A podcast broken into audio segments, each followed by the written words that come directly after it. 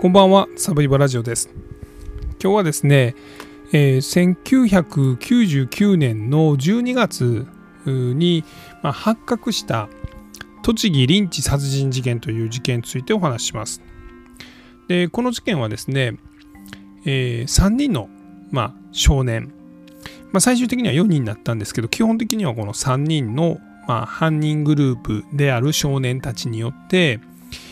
当時19歳だった、須藤正和さんという会社員の少年がリンチの末殺されたという事件です。でこの事件のポイントは、僕は3つぐらいと思ってまして、1つは、このリンチによる殺人であったということです。で、どのようなことが行われたのかというのも少し後ほどお話ししますが、正直なかなか聞くに耐えないかなりひどいことが行われています。このひどさもですね、僕の知るリンチ殺人事件の中でも、最もひどいことが行われているんじゃないかというようなことが行われています。で最終的には殺されてしまったんですけども、その解剖結果を見たですね、このお医者さんによると、おそらく殺されなくても死んでしまっていたんじゃないだろうかと言われるぐらい、凄惨な、かなりどぎつい残酷なリンチが行われていました。でポイントの2つ目はですね、はっきり言うと警察によって殺されたというぐらい警察の対応が悪かった事件です。で実際警察は賠償をしているんです。警察というか県が賠償を最終的にしたんですけれども、この亡くなったのが須藤正和さんという、19歳の男性なんですが、このご両親が9回ぐらいこの栃木県警の、いろんな警察署に息子が、こういう状態になってます、捜査してくださいと言ったんですけども、それを対応しなかったどころか、なんとかこのご両親が見つけてきたその証拠みたいなものに対しても、まっすぐ取り合わなかったと。で最終的にはこの犯人グループが殺人を決意するような、対応を取ってしまったというところです。でポイントの3つ目はですね、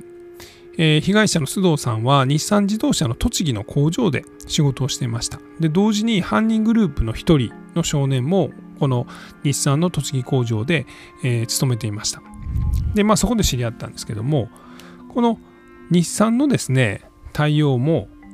かなり悪かったというところですね。この警察とこの会社の対応の悪さによって最終的に事件は最悪の結果になったというふうに言われています。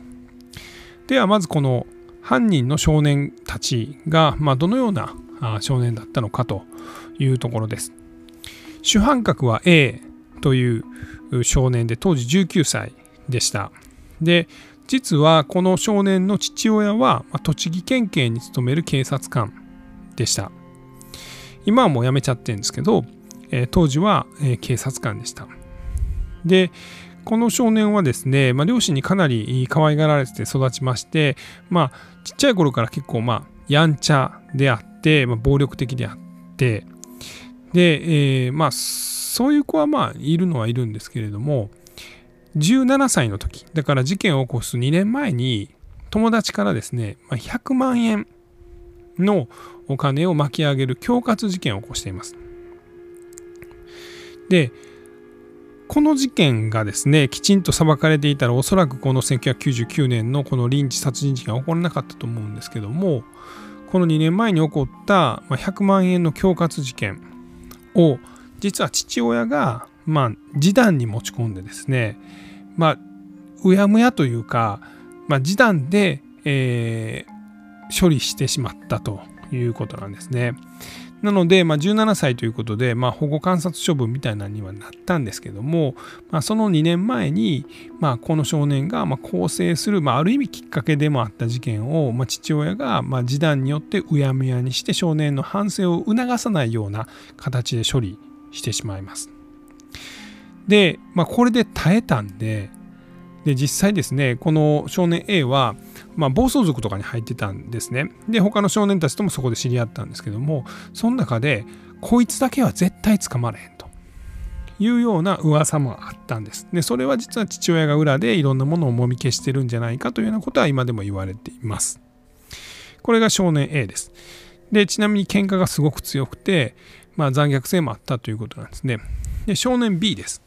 この少年 B はこのリンチのところではかなり残虐なことをやっています。おそらく一番残虐な行為をしているのはこの少年 B です。でこの少年 B は、この日産の栃木の工場で働いてて、被害者となった須藤正和さんと、同期入社の同僚でした。で母子家庭で育って、暴走族に入ってて、そこで他の少年たちとも出会ったということです。で3人目の少年はですね、野球の強い作新学園で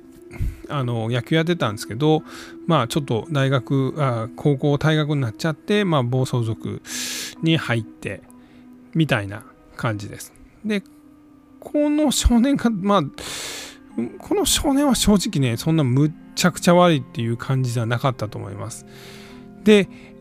この少年 A 主犯格とこの B、C はどういう関係やったかというと、圧倒的にこの主犯格の少年 A が、強かったんですね。というのも、みんな暴走族にいたんですけども、この少年 A はこの少年 B と C から、例えば20万円巻き上げたりとか、さらに友達なんとか連れてこいと、お前の友達で金引っ張れそうなやつととりあえず連れてこいと、じゃなかったらお前が金払えみたいな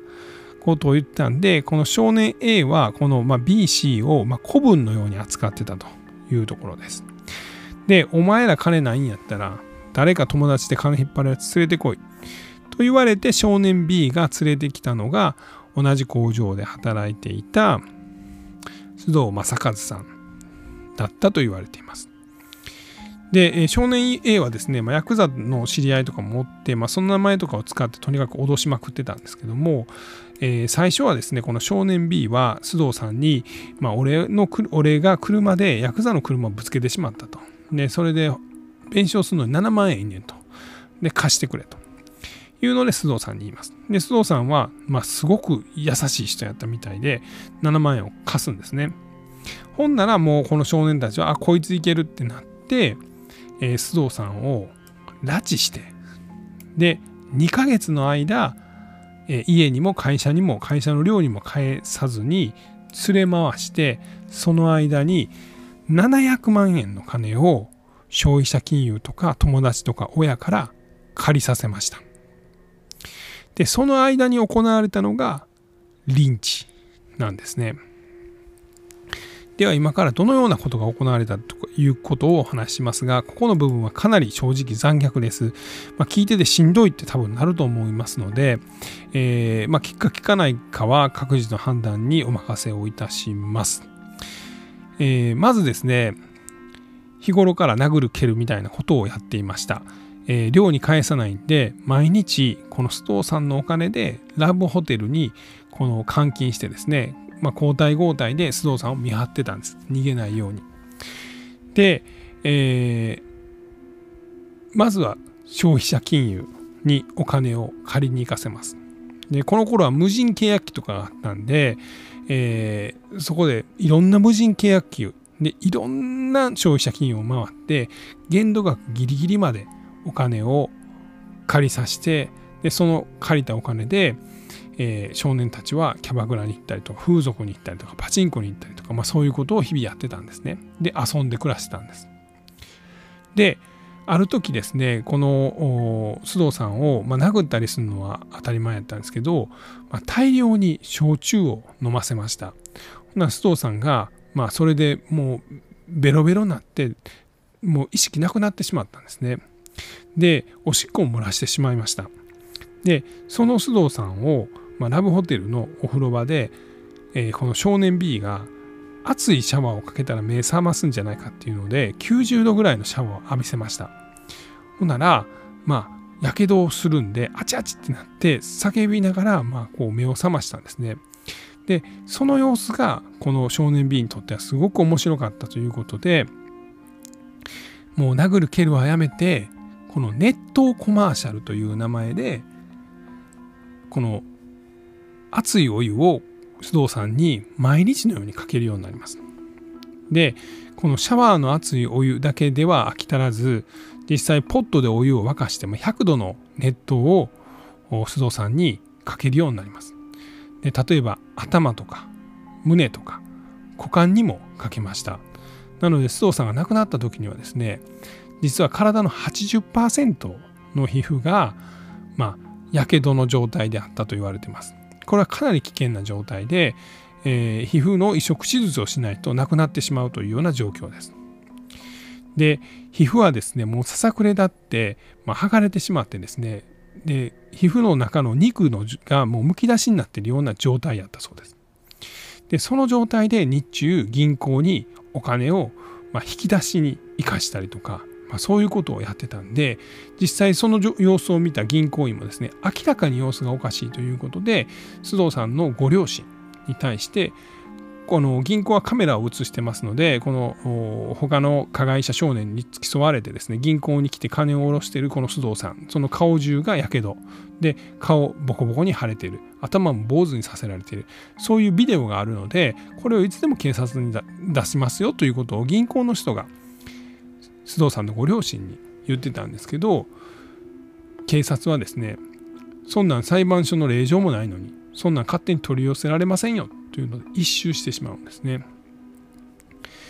でさらにそれはエスカレートしてですね、この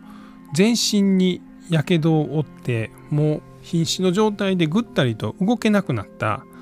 須藤さんを殴ったり蹴ったりとか、あとは股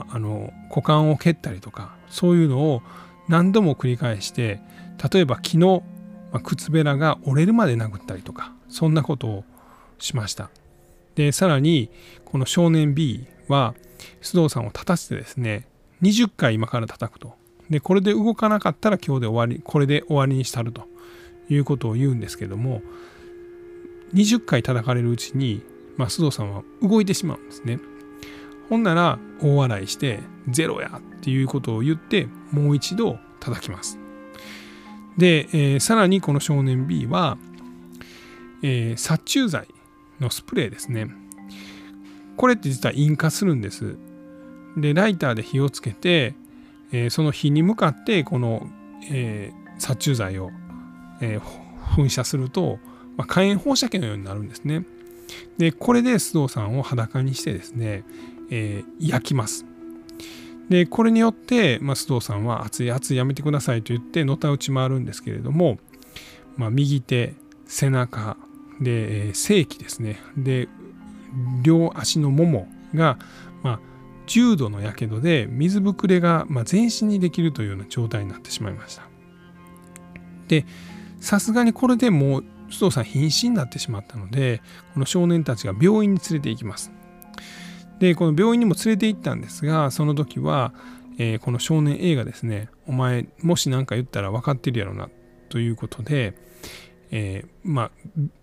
その診察室までついていって、この時でも顔中も怪我だらけやったのに、この医者もなんで気づかへんかったんやろと思うんですけども、病院はただのやけどとして処理してそのまま返してしまうみたいなことがあるんですよね。で実際に殺害される2日前には、例えばこの他の少年グループたちに今からオナニーしろと、で3分間で射精できなかったら須藤にフェラチオをさせるというようなことをこの主犯格の少年 A が言ってですね、で実際にフェラチオを刺したりとか、あとはその出てきた精液を須藤さんにコップに入れて飲めって言って飲ましたりとか、そういうことも行いました。で、最終的には、この次は警察の対応なんですけども、ここまでですね毎日ひどいことをされていまして、で父親が須藤さんに電話してもですね、須藤さんも明らかに様子がおかしいと。でとにかく言うのはですね、友達にお金を借りている、それを返さないといけないからお金を貸してくれということを両親に言うんですね。で両親は何度もお金を振り込むんです。で、おそらく振り込まなかったら、もしかして殺されるんじゃないかと思ったからです。で、そのお金を引き出しに、銀行に来た時に、その銀行員たちがその不審な状態というのを気づいて、その様子を須藤さんの親に教えてくれたりとか、そういうことがあったんですね。で、同時に須藤さんの両親は何度もこの栃木県警の方になんとか捜査してくださいと、息子の命に危険が迫ってますということを言いに行くんですね。で、実はその警察に捜査の依頼をしにご両親が行ってた時に、須藤さんのこのお父さんの携帯に須藤さんから電話があります。でもこれまた金貸してくれの電話なんですけど、でその時にですね、お父さんが警察官に今からちょっと息子と代わってくださいと。で、警察官とは言わないでください。で、息子の話す様子を聞いてくださいと。で、これでおそらく状況がわかると思いますというですね。警察官も、はい、わかりましたみたいな感じで。で、かかってきた電話に対して、じゃあ今からお父さんの友達に代わるから、お前ちょっと喋ってみいひんかということを息子さんに言うんですね。で、警察官に電話を渡します。で、おそらくこの時に須藤さんは、周りにいたですね、この少年 ABC の誰かにですね、多分その様子がおかしいというのを分かったんで、その電話を取られたんやと思うんですね。で、警察官が電話に出ました。で、警察官は、ただ友達として話を聞けばいいのに、お前誰だって誰かに言われたんです。電話の向こうの少年やと思うんですけども、ABC の誰かやと思うんですけど、その時に、警察のもんだが、みたいな風に言っちゃうと、プツンとそこで電話が切れてしまったそうです。で、後に裁判でですね、この警察の捜査が迫っているということで、殺害を決意したと少年たちは言ってます。だからおそらくこれがポイントになってんじゃないかというふうに思います。で、この須藤さんをもう殺そうと決意したこの少年 ABC はですね、須藤さんを山奥に連れて行きます。で、この頃には実はですね、街で出会った高校生を一人この犯行グループに引き込んでて、17歳の高校生なんですけども、その高校生は、須藤さんに対して、こういうような風なことを言ってます。須藤さんがですね、最後殺される、おそらく2日前ぐらいに、この少年たちは、パチンコに行ってたんですね。で、そこでスパゲッティをなんかこう景品かなんかでゲットしたそうなんですけども、それを自分たち食べて、で、食べ残したやつを須藤さんの目の前に置いて、今からこれ食べろと。で、一つでもこぼしたらお前分かってるやろうな、熱湯やぞということを言うんですね。須藤さんは必死でそのスパゲッティを食べるんですけども、その時の様子を、右目は大きく腫れ上がって、まるで牛の目のように見えたと。で、左目は逆にまぶたが腫れ上がっていたので、もうほとんど見えないような状態だったと。で、唇も大きく腫れ上がった状態で、必死にこのスパゲティを駆け込もうとしていた須藤さんの表情がとても心に残ってますというようなことを、この高校生の少年は裁判で明らかにしています。で、この少年 ABC は須藤さんを殺すというのを決めて山に連れて行きます。で、自分たちがその少年 ABC がですね、穴を掘ってるのを車の中から須藤さんとこの高校生の少年が2人で見てたそうです。で、この時須藤さんはですね、その少年に対して、生きたまま埋めるつもりかな、残酷だなと一言言ったそうです。で、その後この少年 A、 主犯格の少年 A がこの B と C に須藤さんを呼んでこさして、穴の前に須藤さんを座らせます。で、2人でですね、須藤さんの首を絞めるように命令するんです。で、 BC は少年 A が怖いんで須藤さんの首を絞めますが、 C は途中で、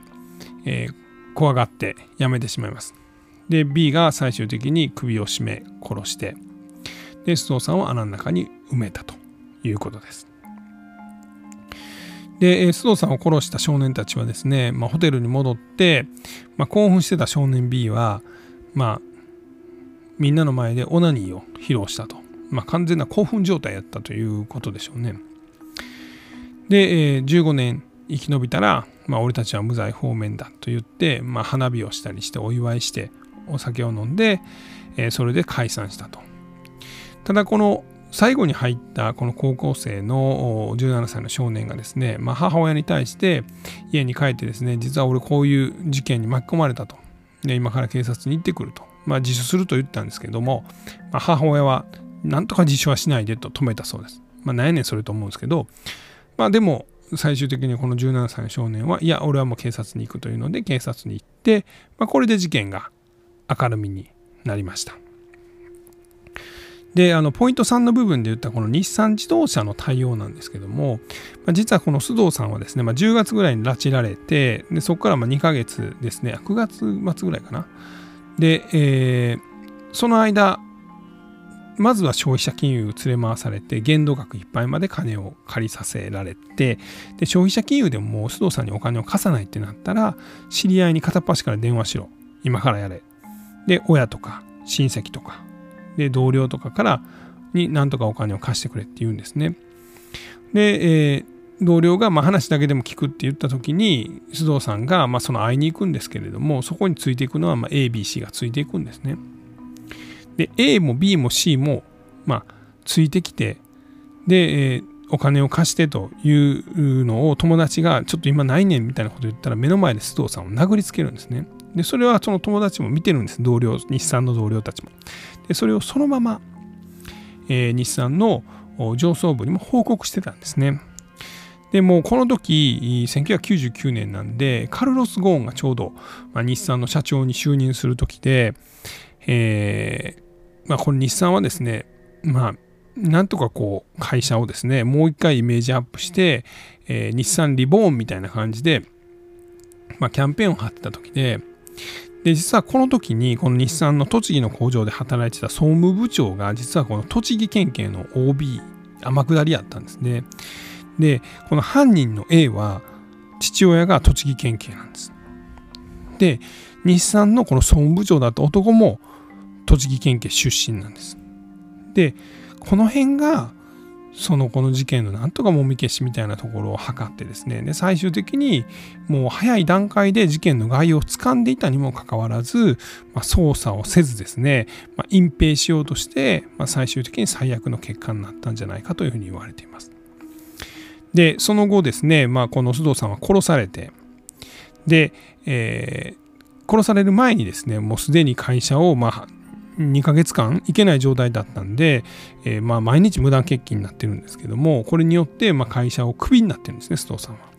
で同じく少年 B も日産に勤めてたんですけども、クビになってるんです。同じ扱いなんです。退職金の出ない、まあ、懲戒的な意味のあるクビなんですね。で、実はこの日産側はですね、この事件が全て明るみになって、須藤さんは被害者であるというのが分かったときに、なんていうんですかね、クビにした通知書を回収させてくれというのを親に言ってきたんですね。要は被害者に対してすごいきついことをしたっていうのが日産のブランドイメージに関わるから、その証拠を回収させてくれないかというようなことを言ったと言われています。まあ、最悪っすね。で、栃木県警はもっとひどいです。9回も親から捜査してほしいという相談があったんですけど、それを全て、まあ、あんたの息子さんが遊んでるからしゃあないやんとか、まあ、あんたの息子さんも、まあ、麻薬でもやってんじゃないのとか、まあ、そういうことを言って、まあ、この捜査をしない理由にしてたんですけども、最終的にこれ犯人が捕まってですね、自分たちの断ってた見立てが違ったというのははっきり分かったんですけど、さらにここで諦めずに証拠隠滅を図ろうとしてですね、この警察もですね、マスコミにですね、この須藤さんを悪く言うんですね。これよく悪い警察がやるパターンなんですけど、マスコミに悪い被害者の情報を出すんです。これ、桶川ストーカー殺人事件でも、この被害者の女の子が、まあ、お水で働いてたとか、風俗嬢であったとか、ブランド物をいっぱい持ってたとか、まあ、ある意味そういう事件に巻き込まれるような女性であるというような、嘘の情報を出しまくったりとか、なんていうか誤解されやすいポイントを強調して出したりとかですね、そういうことをするんです。で、今回この栃木県警はこの須藤さんが暴走族の一員であったというようなことを言ったりしてですね、で暴走族同士の、リンチ事件であると、喧嘩みたいなものであると、いうようなマスコミ捜査、情報捜査を行って、これによってですね、もう朝日も読売も毎日も全部ですね、一番最初に出した記事は、暴走族同士の争いか、みたいなミスリードの記事を出してしまいます。ただその後ですね、真実がだんだん分かってきてですね、で、裁判ですね。で裁判では、一審で最高裁までですね、この少年 A と B に対しては、無期懲役ということになりまして、この C に関しては、5年から10年の懲役と。で、自分で警察に行った、高校生ですねは、少年移送地となったということです。でさらに国家賠償というのが行われました。この警察のこの捜査をしない、怠慢な捜査が最終的にこの須藤さんを殺したというところで、ご両親は、栃木県と加害者とその両親に対して1億5000万円の損害賠償を求める民事裁判を起こしました。ただこれは最終的にですね、栃木県の賠償額は、1000万円ぐらいになっています。でさらにひどいのはですね、この少年 A、B、C の両親なんですけども、須藤さんはこの少年たちによって700万の借金をさせられているんですね。でこの借金は誰が返すんだっていう話なんですけど、実はご両親が返したということで、この親たちもほとんど金出さずですね、最終的にこの